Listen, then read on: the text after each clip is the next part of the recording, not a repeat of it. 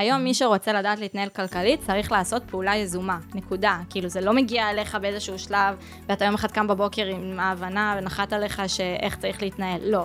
מי שרוצה לדעת איך צריך לצאת, זה יכול להיות בליווי, זה צריך, יכול להיות ללכת לקרוא ספרים, לשמוע פודקאסטים, יש מלא דרכים היום וזה סופר מונגש, שזה גם מה שכיף היום, בשונה ממה שאת מתארת פעם, שאפילו לא האינטרנט. נכון. היום אפשר לקבל את המידע וזה צריך להיות פעולה יזומה. ברוכים הבאים לפרק נוסף בפודקאסט דברים שלא ידעתם על כסף, והפעם אירחתי את אופיר אביבי, בחורה צעירה רק בת 23, ויש לה תובנות כלכליות מדהימות, והיא מתנהלת בצורה מדהימה, עד שהיא הפכה את זה למקצוע להיות מנטורית כלכלית. היום היא מלווה צעירים ונותנת להם המון המון ידע וערך. דיברתי איתה על כל הטעויות שצעירים עושים וממה להימנע. צעירים, ראו הוזהרתם. האזנה נעימה.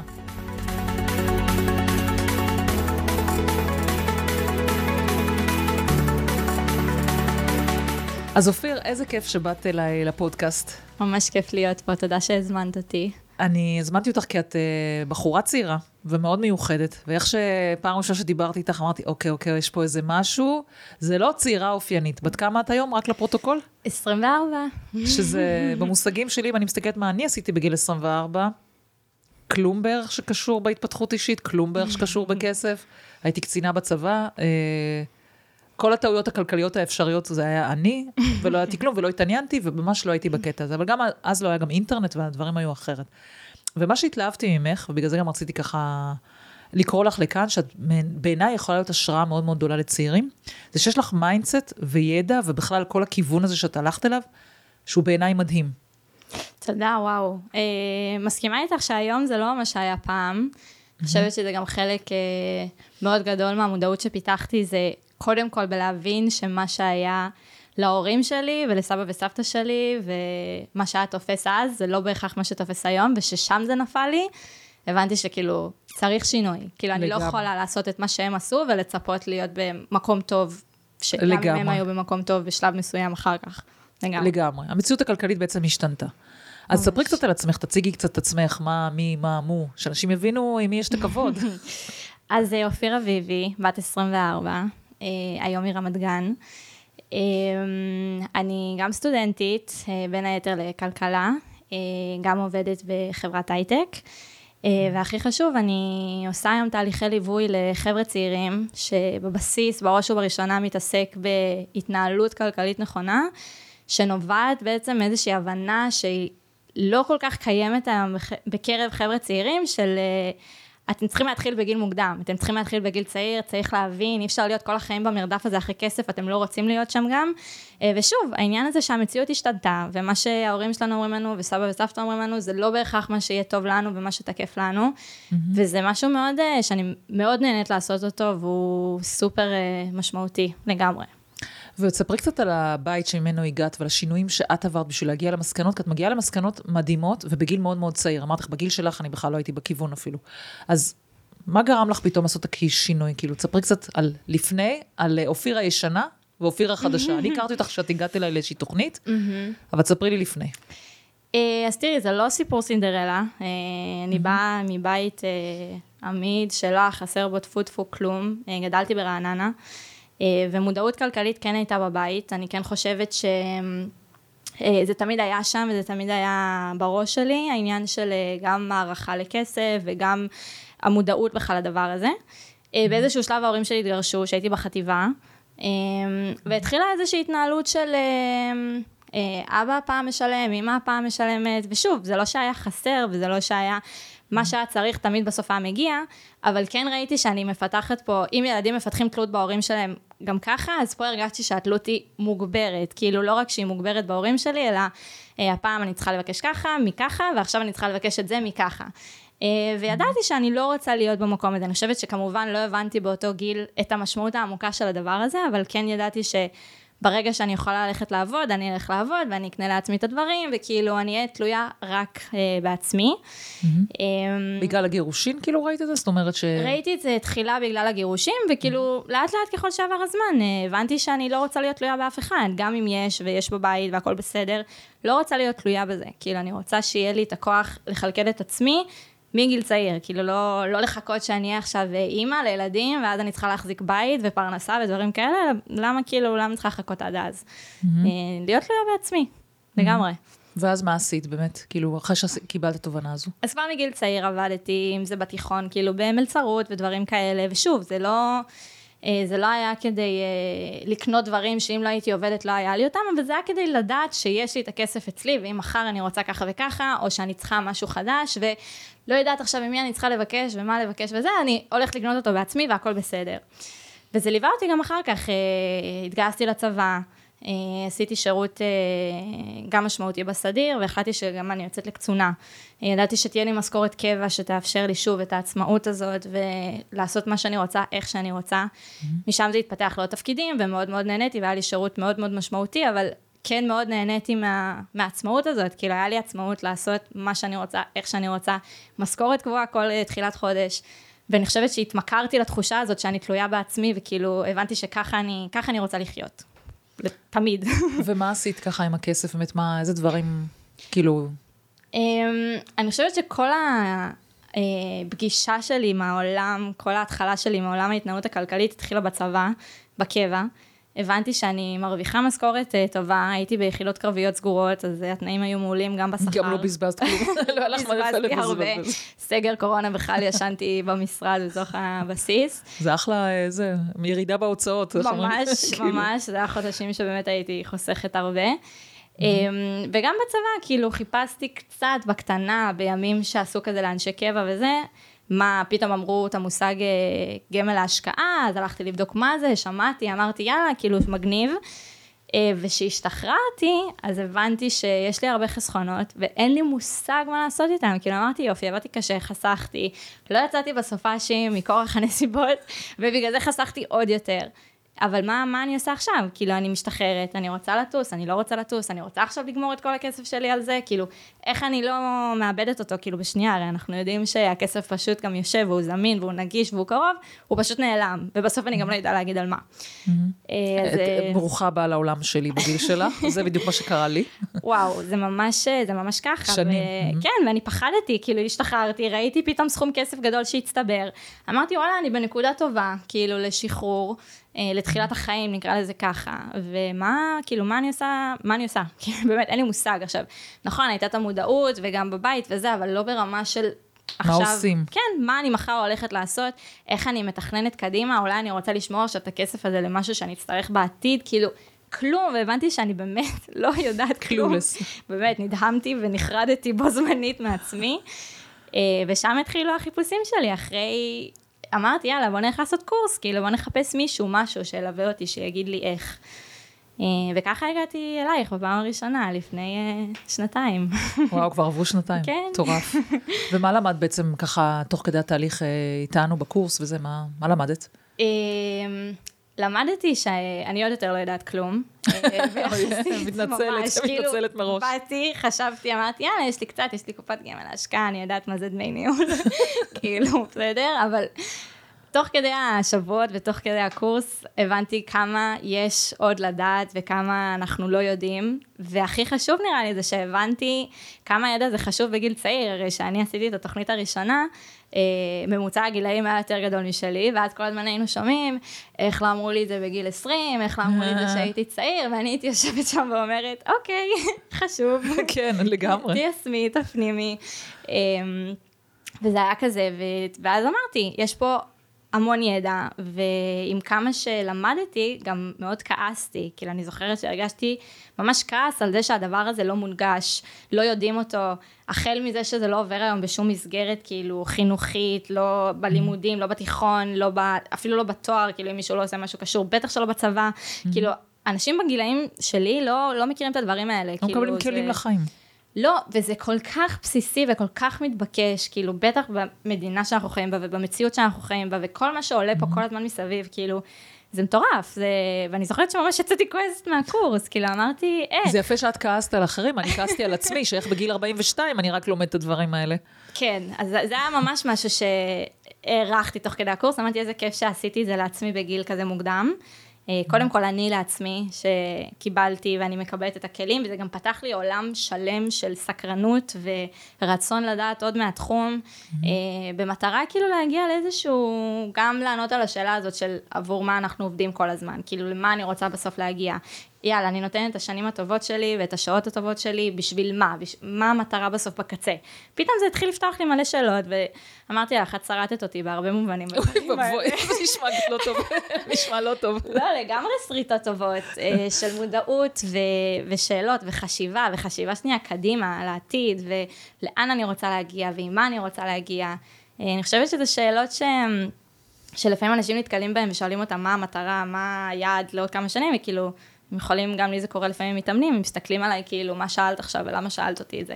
כאילו, אז זה לגמרי פותח את הראש. ממש. אבל אני רוצה גם להחמיא לך, כי אני נפגשת עם הרבה חבר'ה צעירים.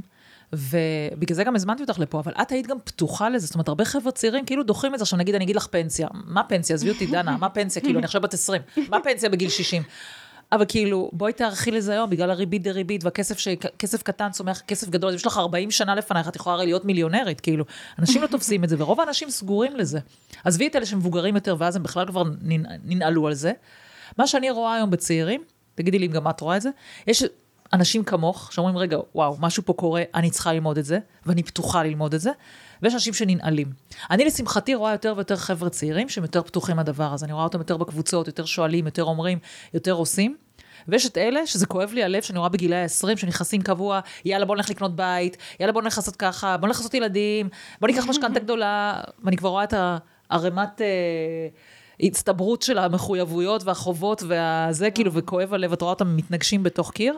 ממש. אבל האם את גם רואה שיש יותר ויותר אנשים מתעניינים, נגיד בסביבה הקרובה שלך, בחברים? אז כן, אני חושבת שיש איזושהי מודעות אה, שהולכת וגדלה עם הזמן, כאילו, כמו שאת אומרת, בקבוצות פייסבוק, אה, אנשים מתעניינים, אנשים שואלים, גם אני בחברה האישית, בסביבה האישית שלי, אנשים שואלים אותי ואני רואה שזה מעניין אותם, וחברים של חברים שואלים, כי הם שומעים שאופיר מתעסקת בככה וככה, אז הם כאילו פתאום מתעניינים, וגם כיף לי שהם מתעניינים, וכאילו, בואו אני רק אשתף אתכם במה שאני יודעת, וכאילו, שתשנו ותקבלו את ההחלטה הכי טובה.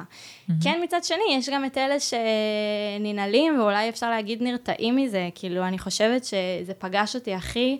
אמ, גם במתאמנים כאלה ואחרים וגם בחברות הקרובות שלי, שכאילו פתאום אחרי התוכנית הראשונה שעשיתי והיה לי כזה את המידע על הפנסיה ועל המסלול וכמה זה משמעותי אם אתה עובר בגיל צעיר. אני כבר רואה את ארוחות שישי קשקש לכולם וואו, וכאלה, נכון? הייתי הולכת ברחוב וכל בן אדם שהייתי רואה באיזה מסלול הפנסיה שלך? העברת את זה? זה חשוב, לא, זה חייב. לגמרי שריטות, לגמרי שריטות, כל מי שיוצא עושה את זה. ממש, כאילו, כל המשפחה שלי, אחים שלי, לכולם ישר הכנסתי, אבל כאילו זה ממש אה, תפס אותי, וכן היה מקומות, איפה שהרגשתי בנוח לעשות את הפעולות בעצמי, וזה עשיתי, אבל איפה שגם הרגשתי שאני רוצה להעביר את זה הלאה, ושיקחו את המידע עליהם ויעשו עם זה משהו, נתקלתי בתשובות כזה של mm, אבא שלי מטפל בזה, אה, עושים את זה בשבילי, דוד שלי יודע, אני זה, כאילו, זה לא מעניין אותי כל כך. ו- ואני חושבת שמה שאני לקחתי מזה הכי, כאילו, ושזה גם התשובה שלאט לאט למדתי לענות, וכאילו, מה שנקרא באופן מובהק, זה mm-hmm. שיש דברים שהם לא מעניינים, אבל זה לא מעניין שזה לא מעניין אותך, כאילו זה שהפנסיה שאתה חייב, אתה צריך. כן, ואת כאילו אומרת, אוי ואבוי, אל תדברי איתי על המילה הזאת, זה לא מעניין שזה לא מעניין אותך, את חייבת להבין כאילו מה זה אומר, זה כל כך משמעותי וזה מגיע להפרשי סכומים מטורפים בפנסיה, ואני חושבת שאני אומרת להם, את יודעת שזה הבדל של מיליון שקל בסוף בפנסיה שלך? כן. יכול להגיע לסכום כזה, אז פתאום כזה, רגע, אולי כן תגידי לי כאילו כן, כמה אמרת, תחזרי על זה רגע. בדיוק. אז יש דברים שזה לא מעניין, אבל זה פשוט לא מעניין שזה לא מעניין אותך, ויש דברים שאני אומרת, סבבה, אני גם, אני מאוד אוהבת שוק ההון, ותתני לי לנתח כל היום גרפים וזה, סבבה. זה אני, אופיר, אוהבת לעשות בזמני הפנוי. להגיד לך שזה מה שכל אחד צריך לעשות כדי להתנהל mm-hmm. כלכלית, ברור שלא. אז אני תמיד מפרידה, כאילו תעשי את המינימום שאת צריכה. את הבסיסי, לדעת כן, איך להתנהל. לדעת איך להתנהל, לדעת איך להתנהל. לא אומרת לך עכשיו, אה, תלמדי השקעות ותלמדי שוק ההון ותלמדי זה. גם בהשקעות יש הרבה מה לומר, אבל עדיין זה, כאילו בוא נחלק את זה ובוא נפרק את זה, וזה שזה תחום לא מעניין, ופנסיה זו מילה משעממת, אה, ותקציב, אנשים שומעים תקציב, כאילו אימא'לה. את הולכת, כן, לקטוע לי את הכנפיים של הבזבוזים שלי. ממש, ממש. אה, וגם אני חוויתי את זה אגב בתוך הבית והתא המשפחתי האישי שלי ועם הבן זוג, כאילו אני מכירה את כל הדברים האלה על בשרי.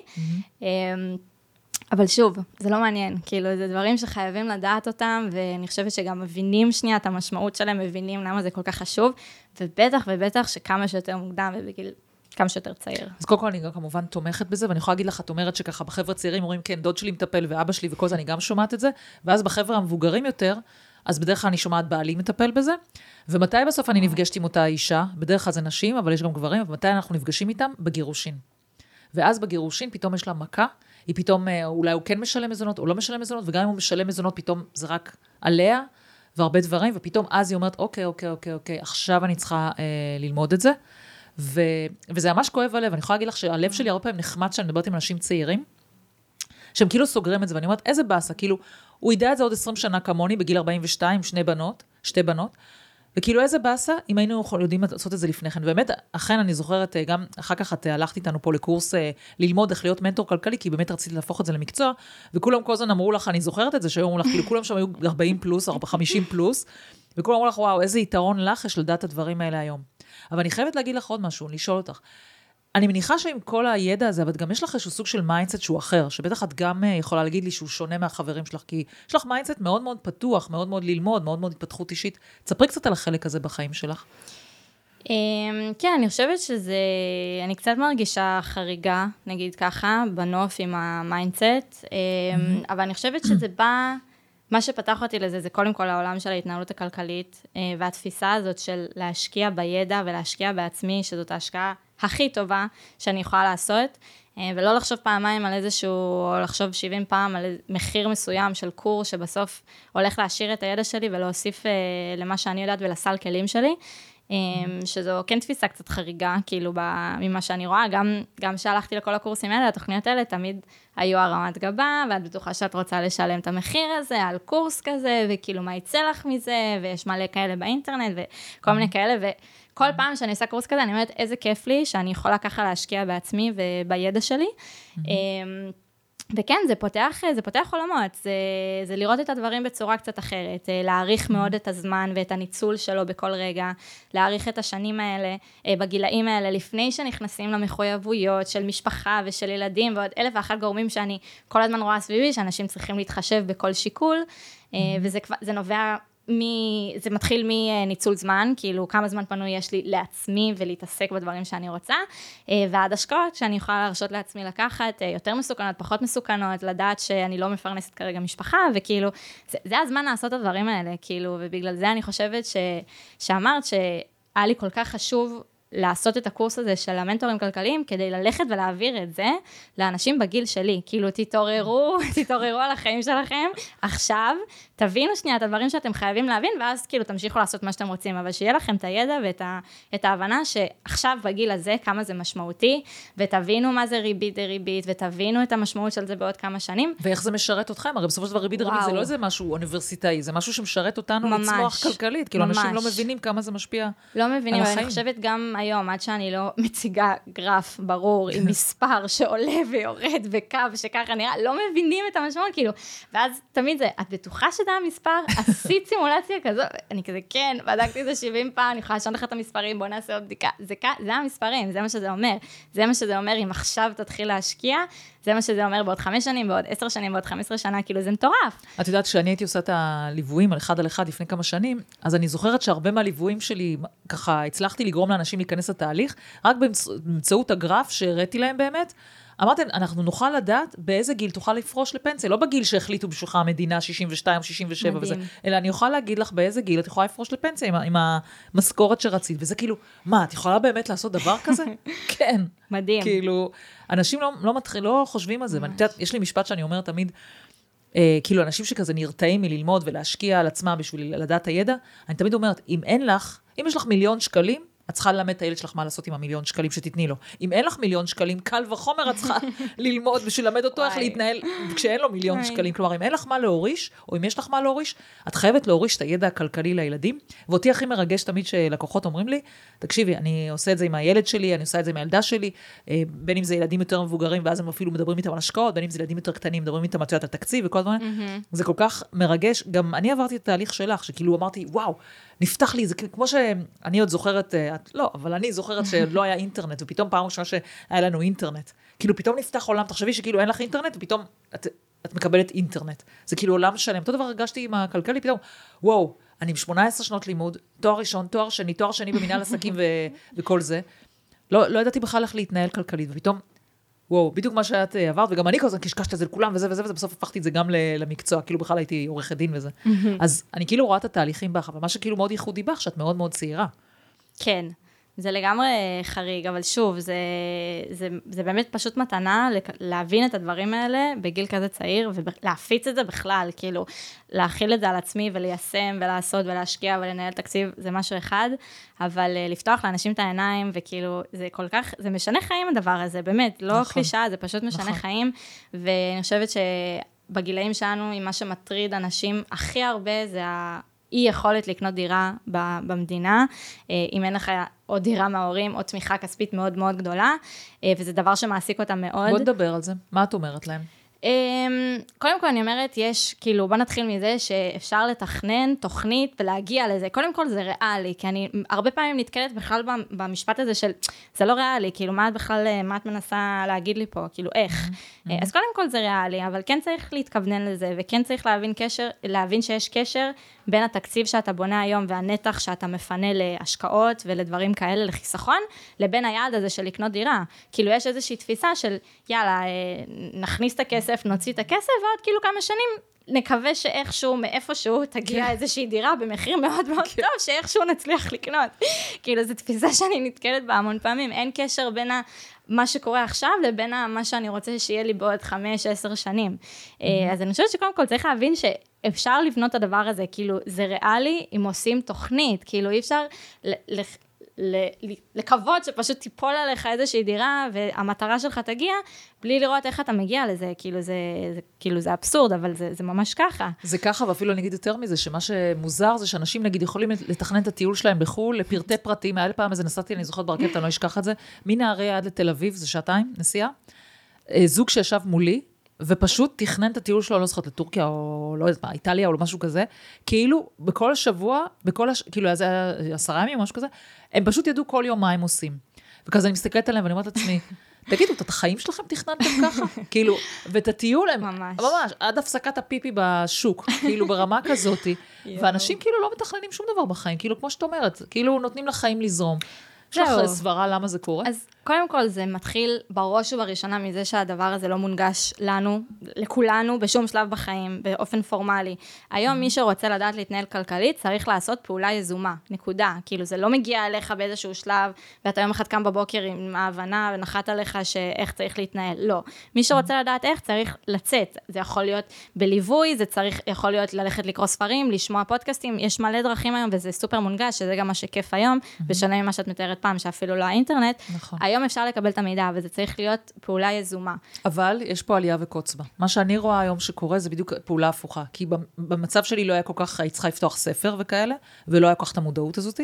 היום אני, אני קולטת שאנשים, אבל עדיין לא מבינים שזה צריך להיות איזשהו תהליך מסוים. כלומר, צריך להתחיל מאיזשהו, יש התחלה, אמצע וסוף של לימוד כלכלי. נכון. ואנשים היום מקשיבים המון לפודקאסטים ודברים כאלה שאני מאוד ממליצה ול, ולספרים, אבל זה צריך לפתוח להם את הדלת, להבין שצריך לעבור את זה בצורה מסודרת. נכון. כאילו צריך לעבור איזשהו תהליך מסוים. נכון. כי, כי מה שקורה, אנשים, אני רואה, נגיד סתם, לומדים רגע על איזה משהו, נגיד כמו שאמרת, בוא ניקח את הדוגמה שאתה, את קופת גמל להשקעה, יופי, שמים את זה בקופת גמל להשקעה וחושבים, יאללה, איך אומרים, שברתי את הבנק, אני עכשיו בסבבה שלי, ממש. אני כאילו, זהו. אני יכולה להגיד גם שזה מאוד טרנדי בחבר'ה של הגילאים שלי, אה, שוק ההון, גם משהו שנשמע מאוד אה, סקסי. סקסי, כן, נכון. אני מתעסק בשוק ההון, לקחתי קורס, קריפטו, אני יודע, בלה בלה בלה, ואז אני רואה כאילו שהם הם לקחו את הקורס, סבבה, הם משקיעים שם, הם לומדים, אבל כאילו איפה, זה חלק ג', איפה כל חלק א' וב', כאילו איפה, בדיוק. כמה אתה משקיע לזה, מה יש לך בצד, כמה אתה משאיר למקרה שזה יקרה, לא יודעת, כאילו, עוד כל מיני זוויות, בדיוק, כן. תוכנית, לא ישר... אה, זה. ממש, וזה ממש, כן, זה גם אה, בעייתי מאוד. אה, גם קרה לי שבאו אליי לשאול אותי איפה להשקיע, שזה גם משהו שאני מאוד נזהרת בו, שאנשים יודעים שאני מתעסקת בזה, אז הרבה פעמים באים לשאול איפה אני מושקעת. עכשיו, תמיד השאלה הראשונה שלי, אוקיי, משקעות, אבל יש, אתה יודע כמה אתה הולך להשקיע, ולמה אתה הולך להשקיע, ומה קורה אם אתה מאבד את הכסף הזה, כי הרי כמובן שזה גם משפיע על אופי ההשקעה. זאת אומרת, כל הכבוד שאתה כבר מדבר על השקעות, כי זה גם משהו לא מובן מאליו נכון. היום, שמצד אחד, אה, אנשים מאוד פוחדים מהמילה השקעות ושומעים סיכון, מצד שני לא מבינים שזה כבר לא פריבילגיה למתעניינים, זה חובה היום כדי להדביק את הקצב של העליות, ובכללי כדי להגיע לפנסיה עם עוד כמה דברים שזה לא רק פנסיה, כי שוב, אמרנו שהמציאות הכלכלית משתנה וזה לא תואם את מה שהיה פעם. Mm-hmm. אז כן, כל הכבוד שאתה כבר בעניין ההשקעות, אבל יש כאילו כמה דברים לעשות לפני, וזה סופר חשוב, כאילו, אני ממש מסכימה עם זה, לפעמים או שזה בכלל לא, או שלפעמים אה, קופצים ישר קופצים אה, לעשות ממש. אה, זה. מה, יש שאלות שאני הכי שונאת לראות באינטרנט, שאני רואה נגיד בקבוצות כאלה? אה, אני אה, בת 25, אה, זה, יש לי 100 אלף שקל, איפה להשקיע? לעשות איתם? כאילו אלוהים. נשמה, אני לא כן. יודעת מי את, מה את, וואו. מה המטרה של הכסף, מתי את רוצה את הכסף וכל הדברים האלה, איך ממש. אפשר? ואז אנשים עונים לה, תשימי כאן, תשימי כאן, ממש, תשימי כאן, וואו, ואני זה כזה, נורא. אומרת, יואו, אני מקווה שהיא לא מקשיבה לזה עכשיו, הולכת ועושה משהו, כי מישהו אמר לה, לכי תעשי. אבל מה ממש. שקורה, לדעתי, נגיד לו, אם ניקח את הדוגמה הזאתי, לדעתי בסוף היא לא תשקיע בכלום, כי מה שיקרה, היא תגיד, וואו, זה אמר לי זה, זה אמר לי זה, זה אמר לי, אז מה אני עושה עכשיו? ואז, ואז איפה המחסום השני? אוקיי, אני אלך לאיש מקצוע. אבל רגע, איך אני אבחר איש מקצוע? אני לא יודעת איך לבחור אותו. נכון. ואז אני תמיד אומרת שהלימוד הכלכלי, הוא גם בא ושם אותך במקום שאת יכולה לדבר עם אנשי מקצוע ולהבין מה הם אומרים. וזה לא נכון. כאב ראש, כאב ראש, אלא נכון. כאילו, את יודעת, אפשר לדבר לגובה העיניים, להבין, גם לשאול אותו שאלות חכמות. אז גם מגלים מי הבעל מקצוע היותר אה, מחודד, לגמרי. ומי הלא כל כך מחודד. לגמרי, שמתאמנים מגיעים אליי לתהליכי ליווי, אני אומרת להם, חבר'ה, אני לא הולכת לייעץ לכם פה על השקעות, כי לפעמים יש איזשהו רושם שהם יבואו אליי עם תיק השקעות, וישאלו יאללה, את תגידי לי דעתי, איפה לשים, מה שאופיר תגיד, אני שם. ממש, ואז אנחנו מבינים שנייה שבאמת צריך לפנות את התוכנית, ומה המטרות והיעדים, ואיך נגיע לזה. וכשמגיעים לחלק של השקעות, אני אומרת להם, אחרי, אחרי התהליך הזה, אתם תלכו ליועץ השקעות הזה והזה, ואתם, יהיה לכם שיח משותף, אתם תבינו מה אומר שהוא אומר ריבית, ואתם תבינו מה זה הדמי ניהול, ואתם תבינו מה הסיכונים, ואתם, כאילו, אתם תוכלו לבחור את ההשקעה שהכי מתאימה וטובה לכם, שזה היום משהו שלא בהכרח קורה, אנשים הולכים ליועץ השקעות כי יש לו רישיון והוא הוא יכול לייעץ, סבבה, אבל הם לא מבינים חצי ממה שהוא אומר בשיחה. ואז הם נכנסים להשקעה, ראינו את זה הכי טוב בקורונה, באחוז סיכון מאוד גבוה, כן, אני בסדר עם סיכונים, כן, כן, זה זה, אני אהיה בדיוק, בסדר. עד שזה קורה. בדיוק, עד שזה שזה קורה, קורה. ואז כאילו בעלה וכאילו לא ישנים בלילה ולחץ וקטסטרופות. אה, וזה נובע מזה שלא מבינים את המשמעות עד הסוף, ובטוח שזה שהם לא תכננו תוכנית ולא שמו כסף בצד למקרה שדבר כזה יקרה, לא מוסיף לסיפור הזה. כאילו, זה ממש אה, נכון. בעייתי. תספרי לי קצת על, יש לך גם גישה שונה לגבי כל מה שקשור בעבודה. כי אנחנו מסלילים אותנו את המסלול הרגיל, צבא, תואר, עבודה מסודרת, תמות שם עד הפנסיה, וכאלה, וגם פה אני יודעת שיש לך גישה אחרת לדברים שהיא מאוד מרעננת. תספרי לי קצת על זה. אמ, אני חושבת שהמסלול, שוב, אה, מה שהיה פעם, אנחנו מזכירות את זה כבר אה, בפעם החמישית, אבל זה ממש ככה, זה לא תואם היום. קודם כל, לא חייב היום לעשות תואר כדי אה, להצליח, ואנחנו רואים את זה יותר ויותר. ואני אומרת את זה בתור מישהי שכן עושה תואר, ונטו בגלל שאני נהנית מהקורסים וזה מעשיר אותי, וזה עוד עולם תוכן שמעניין. שוב, אני חוזרת להשקעה בעצמי ובידע שלי ובסל כלים, וזה לגמרי משרת את זה. אה, וגם עבודה, אני חושבת שכל אחד אה, צריך לחשוב שנייה מה מתאים לו ואיך הוא רואה את זה מתכתב עם מה שהוא רואה לעצמו בעתיד. אה, אם זה שעות עבודה, אם זה מה הוא עושה בעבודה, אם זה כמה זה משמעותי לו וכמה זה מספק אותו. אני יכולה להגיד שהיום אני עובדת בחברת הייטק בתור שכירה, אבל אני לומדת שם המון, ואני עובדת עם אנשים מאוד איכותיים, והראש צוות שלי מאוד איכותית, כאילו אני מקבלת משם כל כך הרבה. אה, וזה מאוד מתאים לי, וזה מאוד נוח לי, וזה מסתדר לי. אה, ומצד שני, יש לי גם את התהליכי הליווי, שזה עונה לי על חלק של אה, סיפוק ומשמעות, והערך המוסף שאני נותנת לעולם, או אה, שליחות אפשר לקרוא לזה, ולי זה משתלב מאוד טוב.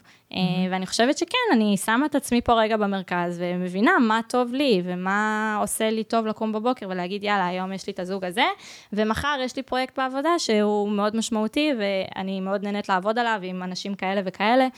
אה, כן, זה לגמרי... נהנית מכל העולמות. לגמרי, לגמרי, ואני חושבת ששוב, עכשיו שאנחנו צעירים ואין לנו את המחויבויות ואנחנו תלויים רק בעצמנו, אה, כאילו מה, זה אני והבן זוג שלי והכלב שלנו, זה ה... לגמרי, וזה הזמן לעשות את זה, כאילו ממש, חד משמעית, כי אחרי זה זה נהיה הרבה יותר מורכב. בטוח. תגידי, רציתי לשאול אותך, אמ, איך את באמת רואה כאילו את ההתפתחות האישית שלך? מה את מאחלת לעצמך בהתקדמות הזאת? מה היית רוצה לראות?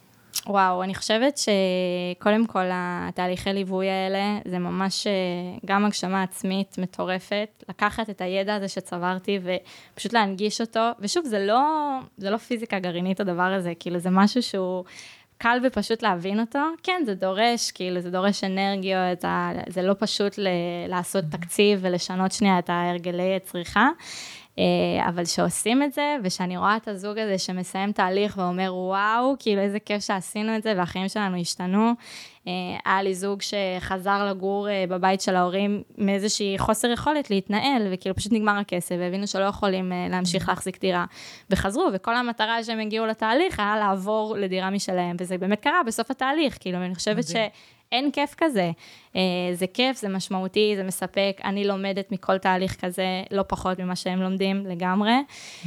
ואני מאחלת לעצמי להמשיך לעשות את זה, אה, ולהמשיך להגיע לכמה שיותר חבר'ה צעירים בנקודות מפתח כאלה משמעותיות בציר שלהם בחיים, ולהצליח להשפיע שם.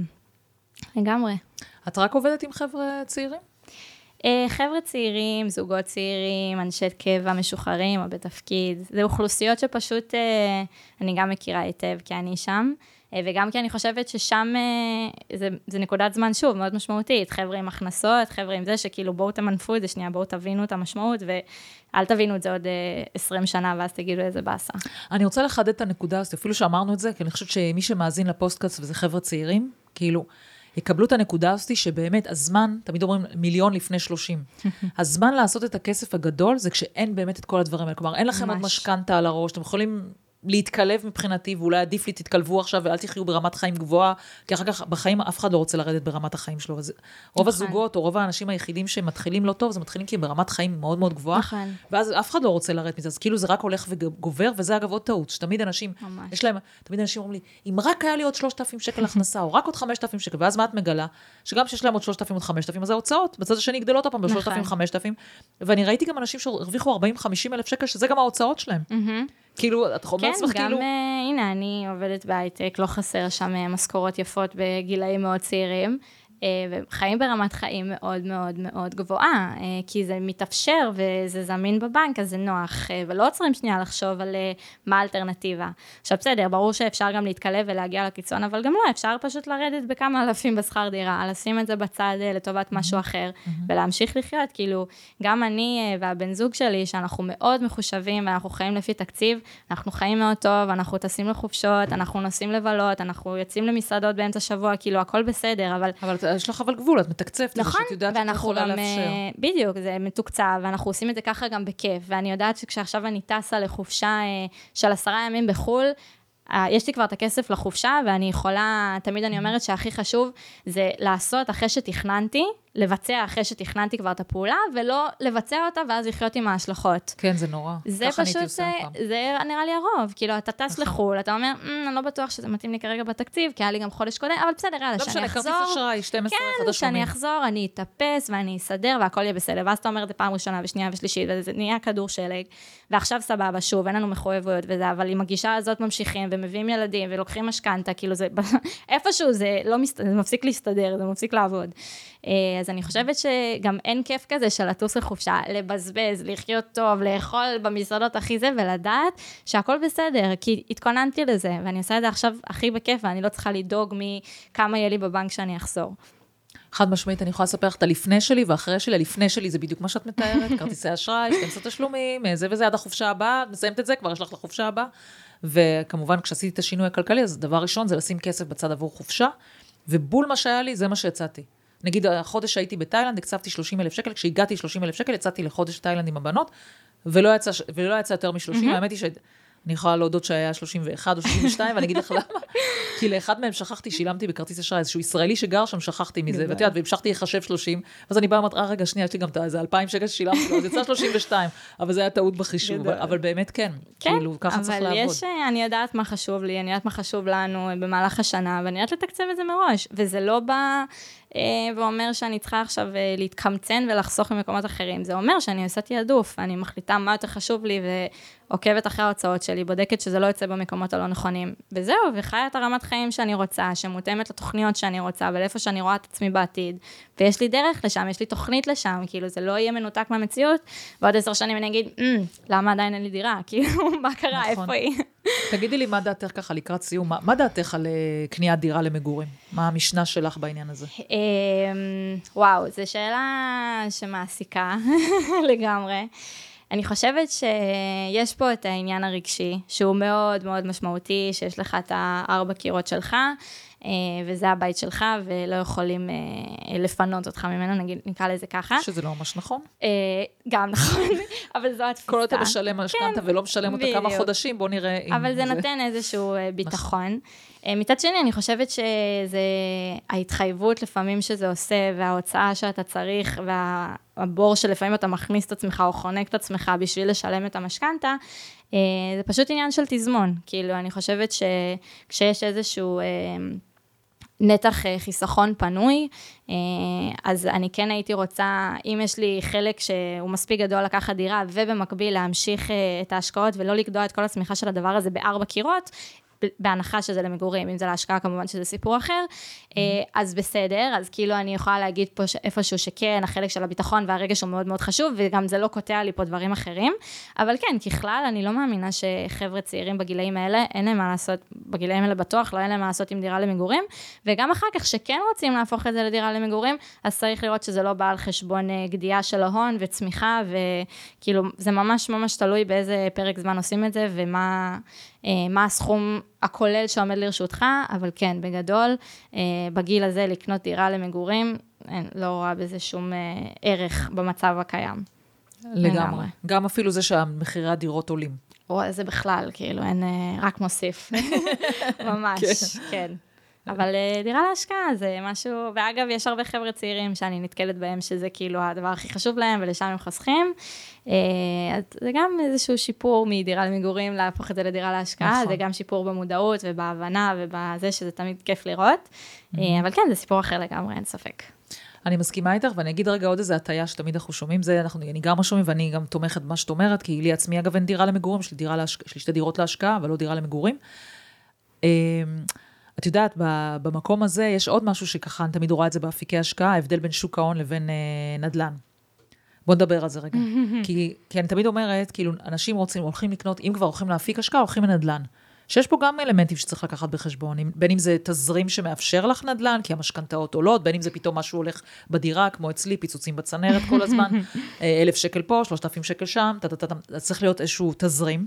ויש אנשים שנדחפים לקנות דירה, גם אם זה להשקעה, כשאין להם את התזרים הנכון, ואז כשצריך לתקן את הדוד בדירה, מה עכשיו? אז הם נכנסים לאיזשהו מינוסים ובלאגנים. אז זה דבר אחד. דבר שני, בדירה להשקעה, צריך להבין שגם צריך את התזרים, אבל גם ערכה יכול לרדת. כאילו, כולם מסתכלים, דירה תמיד עולה. כאילו, שזה בעיניי אחד הדברים ההזויים שאנשים אומרים את זה, כי זה לא תמיד נכון. אוקיי? אני יודעת שאני, כשרציתי למכור את הדירה שלנו בשבי ציון, אז רצו לבנות שם מתקן התפלה. היה על זה ויכוחים, עניינים, אבל המחירים ירדו. כי מתקן התפלה ליד הבית, עכשיו אפס זה לא עם הרעש והזה והלא יודעת מה ובלה בלה בלה. אז זה לא תמיד עולה, וכאותו דבר יכול להיות גם אה, כל דבר אחר שיכול להשפיע לכאן או לכאן. בסדר, הגירה שלילית, כל מיני דברים כאלה. רק מה קורה, מה ההטייה שהייתי רוצה שנדבר עליה? זה שבדירה להשקעה, או בכלל בדירה, את לא רואה את הערך שלה יורד, את רואה את הדירה שלך, את לא יודעת שהיום היא שווה מיליון ומחר היא שווה 700 אלף, את כאילו רואה אותה, אז מה, מה כאילו, מה יכול לרדת בדירה להשקעה? אבל אם תמכרי אותה מחר היא 700 אלף ולא מיליון שקנית, אז היא יכול לרדת. ומצד שני, שוק ההון, את מסתכלת במחשב, פתאום את רואה את האדומים, ואת רואה פתאום 100 אלף שקל, יש לך 70 אלף שקל, ואז את נלחצת וכל הדברים האלה. נכון. שני אפיקים מאוד uh, משמעותיים. Um, אני כן יכולה להגיד, אני, שוב, אני חובבת שוק ההון מאוד גדולה, גם ברמה האישית, ויצא לי ללמוד על זה ולחקור את זה הרבה. מצד שני, אימא שלי באה מעולמות הנדל"ן, אז זה כזה תמיד יושב בבית, עבדה 30 שנה בתחום. Uh, כן, אז יש כל הזמן את המחשבות לכאן או לכאן. אני כן חושבת קודם כל ששוק ההון בגלל הסכומי כניסה הנמוכים שלו, בדרך כלל הוא יותר מתאים לחבר'ה גם בגילאים הצעירים, שכמובן צריך לעשות את זה... תספרי מה סכומי כניסה. אז אפשר ממש מכל סכום להיכנס, כאילו ממש מרמת השקל, mm-hmm. תלוי במניה כמובן, אבל... נדמה לי חמישה שקלים זה המינימום, לא? שוב, תלוי, יש penny stocks וכל מיני זה, אבל תלוי איפה ומה. אבל אה, בגדול, זה כמובן תחום שדורש אה, לימוד, וגם תלוי כמה אקטיבי אתה רוצה להיות. לא צריך להיות אה, איזשהו חוקר אה, שוק ההון כדי להשקיע בשוק ההון, יש שם אה, תעודות סל ומדדים ועניינים שאנחנו יודעים להגיד שלאורך השנים הם עולות, וכאילו הכל, ממ-הממ. אה, אה, אנחנו מכירים את הדברים האלה. ומבלי להיכנס פה לייעוץ השקעות. ברור, מבלי להיכנס פה בדיוק. לשום רק ייעוץ. רק לצורך הלימוד. כן, רק להגיד שזה לא דורש להיות איזשהו גאון שוק ההון כדי להיכנס להשקעות בשוק ההון, אבל לגמרי צריך את הידע הבסיסי. אה, ונדל"ן לעומת זאת, גם דורש במיוחד בארץ סכומי כניסה הרבה הרבה הרבה יותר גדולים. אה, עם זאת, צריך להגיד שבגלל שכל הכספים הפנסיונים שלנו, נקרא לזה ככה, גם ככה מושקעים בשוק ההון, אנחנו תמיד נרצה ליצור איזשהו פיזור ואיזון. זאת גם הסיבה שאני, אחרי הרבה מאוד זמן, בסוף מצאתי את עצמי איכשהו נכנסת לנדל"ן. כי הבנתי שיאללה, כל הכסף שלי, כל כן. הכסף בשוק ההון, הפנסיה שלי מושקעת שם, הקופת גאה, הכל כאילו נמצא שם גם ככה, ועוד אני מוסיפה יזום אה, דברים שלי, ואני לא רוצה להיות תלויה רק בשוק ההון. הנה, עכשיו אנחנו היינו עדים לשנה לא טובה בשוק ההון, mm-hmm. אה, ששוב, יש מי שמתרגש מזה יותר, ויש מי שמתרגש מזה פחות, mm-hmm. אה, אבל הבנתי שכל התיק השקעות שלי תלוי בדבר הזה, ואני צריכה איזשהו פיזור. אז אני כן חושבת שזה שני אפיקי השקעה שבטווח הארוך, אה, או התכנון הרחוק יותר של התיק השקעות, צריך לגמרי להתחשב בשניהם. שוב, צריך לחשוב באיזה סכומים, איפה, מה, אם זה בארץ, אם זה יכול להיות בחו"ל, שוב, למי שאוהב ללמוד ולקחת את זה לכיוונים האלה. Mm-hmm. אבל כן, זה שני דברים שלגמרי צריך לקחת בחשבון שאתה מתכן, במיוחד בגילאים האלה, במיוחד שאנחנו מדברים על טווח ארוך mm-hmm. וחסכונות לטווח ארוך, זה כאילו חייב, זה פשוט חייב להיכנס לכל תיק השקעות ותכנון. מדהים. שאלה אחרונה לסיום. איזה טעות, או כמה טעויות אם את רוצה להרחיב, את רואה הכי הרבה אצל צעירים, ובואי תעזרי, תני להם איזה טיפ, איך לא עושים את הטעות הזאת? Um, אני חושבת שהדבר הכי גדול זה שפשוט לא מודעים להוצאות. כאילו, יש איזשהו סכום שיוצא, אין להם מושג כמה יוצא ועל מה, פשוט חיים מחודש לחודש. נכנס כסף, יוצא כסף, בודקים. אם הם גם בודקים, לפעמים זה גם לא יודעים איך להיכנס לחשבון בנק, גם זה קורה, אבל uh, לא יודעים בכלל uh, להגיד uh, על מה הם מוציאים וכמה. לא יודעים לעשות את הבדיקה הזאת בין הוצאות להכנסות. למה ו... זה חשוב? למה זה חשוב? קודם כל, תבין על מה אתה מוציא את הכסף ותוודא שעל זה אתה רוצה להוציא את הכסף. כאילו, mm-hmm. כמה פעמים ראיתי אנשים שמוציאים על אפליקציות שהם הורידו לפני שנתיים ועדיין רצות, מאות שקלים בשנה, כאילו, לא חבל, תוציאי את זה, לא יודעת, על ארוחה במסעדה זה יותר כיף. אבל, אמ, אז קודם כל תדע על מה אתה מוציא, תבין שזה מה שאתה רוצה. ודבר שני, והכי חשוב, זה תבנה תוכנית. כאילו, זה יכול להיות מללכת ולעשות ממש תהליך כזה של הגדרת מטרות ולראות מה הדרך לשם, ולבין סתם להתחיל שנייה לעקוב, לבנות תקציב בסיסי. אני חושבת שאנשים צעירים מאוד נרתעים מהמילה תקציב ולא מבינים את המשמעות שלה, שזה לא דווקא אומר עכשיו חיסכון וקמצנות והוצאות, זה פשוט אומר לבחור על מה אתה מוציא ולראות שזה מסתדר עם הדברים שלך. והדבר השני הכי חשוב זה באמת העניין של הקרן חירום והבלת"ם. Mm-hmm. שגם עכשיו אנחנו צעירים, ואנחנו חושבים שבגלל שאין לנו... תסבירי רק מה זה אומר. אז קרן חירום וקופת בלת"ם זה איזושהי קופה שאנחנו נחזיק אותה במקום אה, נזיל, שכלל אצבע יספיק לנו בערך לשלושה חודשי מחיה בסכום הכולל של הקרן חירום, ועוד קופת בלת"ם של אה, דברים כזה בלת"מים, כאילו מקרר, הנה עכשיו אנחנו שבוע שעבר החלפנו צופר באוטו, ממש בלת"ם מקורי.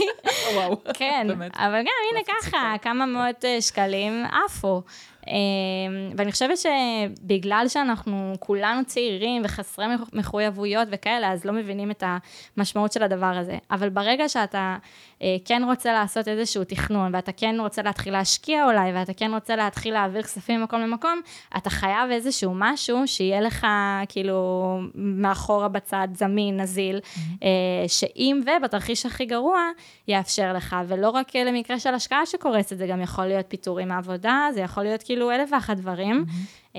ואם אתה לא חי אצל ההורים או על חשבון ההורים, או תמיד יש לך מקום לחזור, אז זה עוד יותר חשוב. שוב, זה עניינים אה, שאני חושבת שלא מודעים אליו, אה, זה משהו שלא מודעים אליו בכלל, המושג הזה קרן חירום, אני לא יודעת כמה נכון. אנשים בגילי בכלל מכירים אותו. נכון. אה, אבל סופר חשוב, כאילו, וזה עכשיו זמן שאנחנו יכולים לשים את זה שם, ש... לסגור את הכסף, ואז להתחיל להתייחס לכל השאר, ולא להישאר כל הזמן על קו ה... המאוזן. כן, המאוזן. אז אני רוצה להוסיף משפט אחד לסיום ממני על העניין הזה, שאני הייתי רוצה לראות צעירים, אני חושבת שהטעות הכי גדולה של צעירים, שהם יכולים לשים בצד בוכטות של כסף, בוכטות. נכון, אה, כי תכלס, על מה מוציאים צעירים? על כלום וכלום, על כל מיני קשקושים שבאמת הם אה, מיותרים. אם ישימו בוכטות של כסף וישקיעו אותם, ואז הם יקפצו להם בריבית דריבית, הם יהיו מופתעים שכעבור mm. עשור הם אנשים עשירים. לגמרי. וכאילו, ואז כשמגיעים המשפחה, הילדים, כל ההוצאות העודפות, שאחר כך משכנתה ובלה בלה בלה, הם כבר ערוכים לדבר הזה. וזה הטעות הכי גדולה. אם אני מסתכלת על עצמי, הצער הגדול שלי, שלא למדתי בגיל צעיר, זה המקום הזה. שיכולתי לשים בוכטות של כסף בצד, כי את יודעת שחיים צעירים, אז מה, איזה מחויבות יש תכלס? את יכולה גם לישון אצל ההורים אה, זה, ובכלל לא זה. ולא עשיתי את זה, ואז כשבגיל 42 שפוטרתי והסתכלתי אחורה, לא היה לי באמת בוכטות מאחוריי. נכון. כי חייתי טוב, וכל פעם שרציתי להחליף, אה, אז לא היה טלפונים, אז זה אוטו וכל מיני כאלה. עשיתי את זה, מבלי לחשוב באמת את הדבר הזה. ואם הם יצאו מה, מהפרק הזה בהבנה שהם יכולים לעשות בוכטות, כאילו, אני לא סתם אומרת מיליון לפני גיל 30, זה הכי קל לעשות נכון. מיליון לפני גיל 30. לגמרי. מיליון אחרי גיל 30 זה כבר הרבה יותר קשה. אז אם הם ישכילו ויגידו, וואלה, זה לא קשור להתקלבות ווואו, איך אני אראה מול החברים שלי וזה, אלא יש אנשים, בסדר? שהם באמת חוסכים את הכמויות האלה. הנה את, בסוף זה כאילו נכפה עלייך מהצבא, כי כל הזמן היית בצבא, אבל אם, אם מי שבאמת שומע את זה ויש לו את האפשרויות האלה, שימו בצד.